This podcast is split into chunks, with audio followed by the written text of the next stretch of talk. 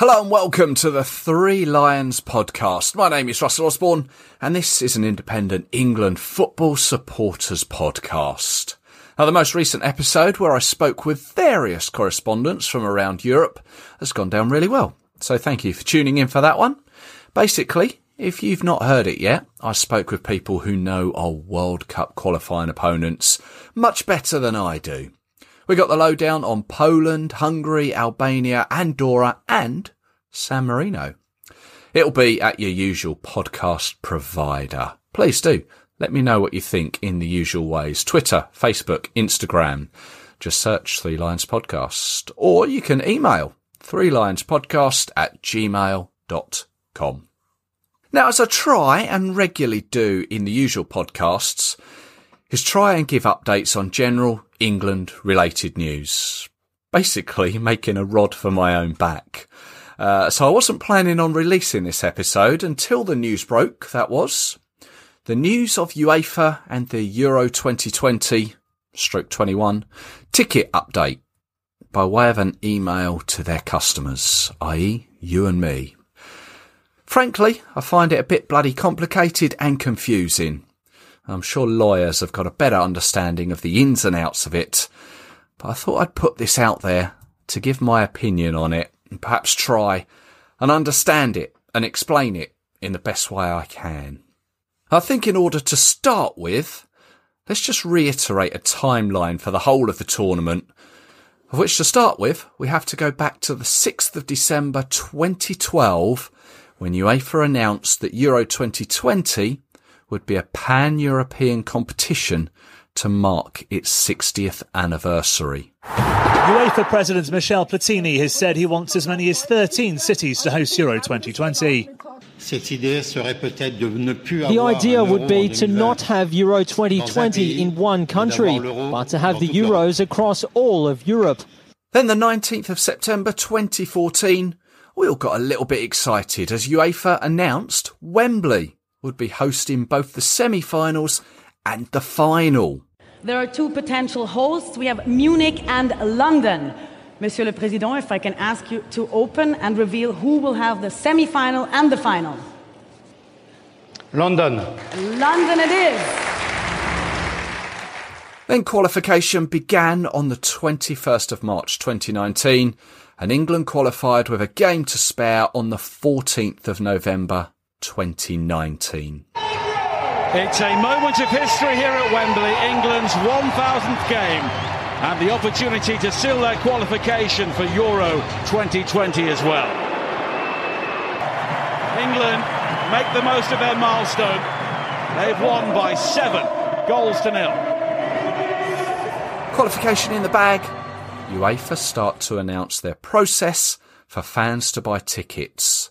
And on the 30th of January, I paid 470 euros for three Wembley group games and a fans first, follow my team all the way to the final.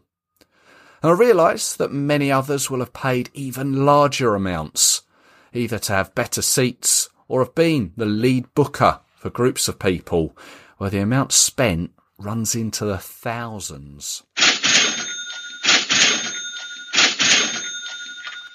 Then, 11th of March 2020, the World Health Organization announces coronavirus as a pandemic. WHO has been assessing this outbreak around the clock. We have therefore made the assessment that COVID 19 can be characterized as a pandemic. 17th of March 2020, Euro 2020 postponed by UEFA for 12 months because of COVID 19. Okay, more breaking news coming to us. UEFA have been holding this conferencing call meeting. Uh, we're starting to hear a few things coming from it. Brian, what can you tell us? Well, the Norwegian FA have just uh, confirmed that the European Championships this summer will be postponed until 2021. We should stress that we are waiting for confirmation from UEFA, who are still having that conference call involving all 55 associations. So then we're bang up to date. 14th of January 2021. As I say, UEFA release an email, finally giving us some sort of update and information on tickets for this year's tournament. where they have changed the terms and conditions using force majeure. So straight away, I head to the Oxford Learner's Dictionary, which is my sort of basic understanding level. It says, force majeure, unexpected circumstances such as war, or in this instance, a global pandemic, that can be used as an excuse when they prevent somebody from doing something that is written in a contract. Let's bear in mind that at this moment in time, UEFA still haven't come to a conclusion, publicly that is, what or where the tournament will look like. Although it has been reported that they have asked host cities to draw up plans for four different scenarios. Full stadiums, 50% capacity, 20 to 30% capacity, or behind closed doors. There was talk in various media that they were going to make a decision in early March, but at present it's supposed to begin on the 11th of June when Turkey play Italy in Rome. So what have they done? In a nutshell, they have said that supporters can still apply for a refund, which in their defence they have stated, I think, on three occasions over the past year. However, now it's claim your refund by Tuesday, 26th of January by 2 p.m. Central European time or 1 p.m. UK time if you do not agree with the new terms and conditions. That's 12 days notice from the date of the email. As I mentioned, UEFA don't even know how the tournament will pan out yet, but they're happy to ask their customers, you and I, to make an expensive choice as to what to do, which I think is a horrendous decision to give us. We all know that the coronavirus has led to mass unemployment, not just across the country, but the continent, the world. Football can play with people's emotions. We'd all kick ourselves if we missed the chance to see England pick up a trophy. Fail to understand how UEFA can put pressure on fans to make a choice like this. If you don't claim a refund, you may, however, still receive a full one if the matches are held behind closed doors or with a limited number of fans and you're not successful in getting a ticket. So you don't want to claim your refund. What happens then? Looking at it from our own English perspective, we're scheduled to have our three group games at Wembley against Croatia, Scotland and the Czech Republic, and then potentially have two games away in Europe before a semi-final and a final at Wembley. At this moment in time, matches in the UK, well, they're all behind closed doors and have been since the 4th of January when we went into full lockdown again. But shortly before that, when fans were allowed in for a short period of time, it was only 2,000 in tier 2 areas and 4,000 in tier 1. My opinion is I can't see Wembley being full come those games in the current climate. I'm struggling to see even a capped capacity of even 20,000. And that's even taking into account the current vaccination programme. And UEFA clearly know this, so part of their terms and conditions relate to the moving of games, which the terms apparently haven't changed, and I'll touch on that in a moment. Which if that was to happen, and you haven't applied for a refund, then you're going to need to travel. But we don't know where to yet. And despite the vaccination programme, England, well, we're still a hotbed for cases of the virus ahead of the likes of France, Spain, Germany, and a peak, supposedly, still to be hit. Will UEFA still consider having the tournament pan-European, or will it be confined to one or two countries, like the finals of the last Champions League and Europa League, in a nation that is capable of hosting a tournament, one with lower cases, with smaller attendances or fully behind closed doors. So going back to the not claiming the refund, if Wembley is still used as a host stadium at a reduced capacity and you choose to gamble, which is what this all is, one big gamble, on not claiming a refund, If you're lucky to be allocated a ticket, then great news. Go if you feel safe to. Use it. See the team. Get your money's worth. If you don't receive a ticket for the reduced capacity, then you should receive a refund anyway. If capacities are reduced, how will the tickets be allocated and to whom?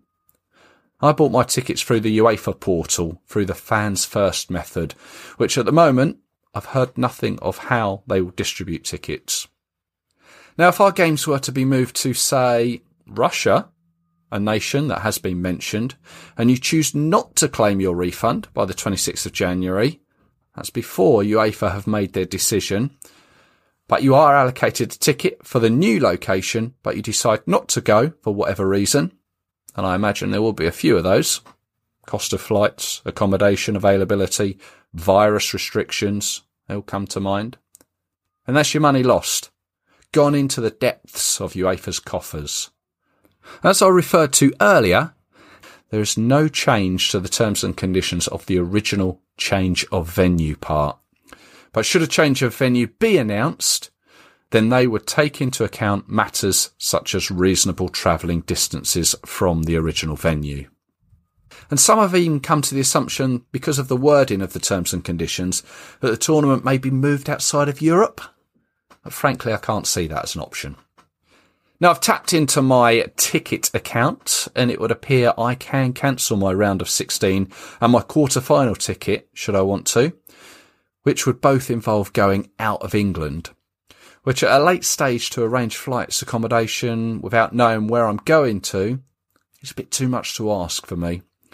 But because I have a follow my team ticket, should England get knocked out by then, I would be reimbursed my semi-final and final ticket money anyway.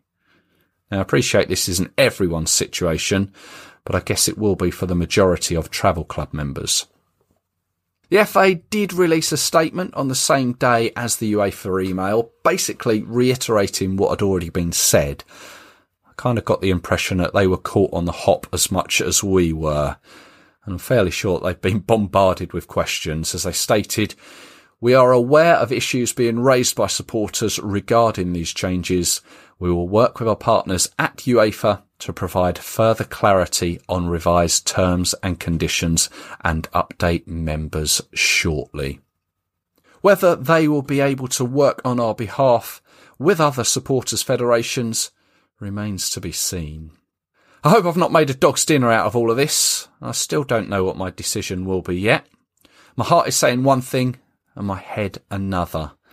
Uh, please do make sure you make yourself an informed decision. One thing I do know is that I'm not convinced UEFA have supporters' best interests at heart.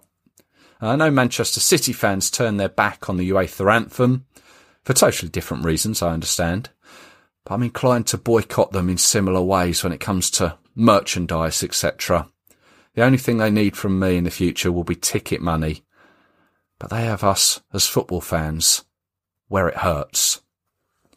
Thanks for listening. I'll be back with you very soon with another episode. Hopefully one which will be a bit more enjoyable. I felt I just had to get this one off my chest. Stay safe everyone. Cheers.